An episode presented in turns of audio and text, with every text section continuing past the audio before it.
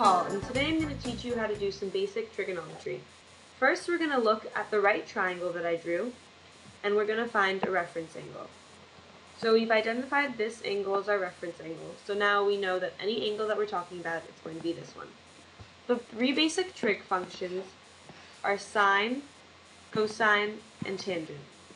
To find these, it's really simple. For sine, we go from our reference angle and we go opposite divided by the hypotenuse. So O over H. To find cosine, we go adjacent over hypotenuse, A over H.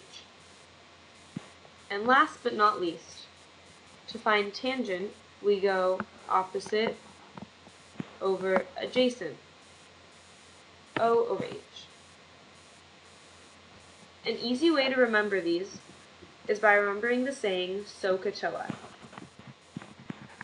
If you remember SOHCAHTOA, you'll always remember that sine S is equivalent to O divided by H.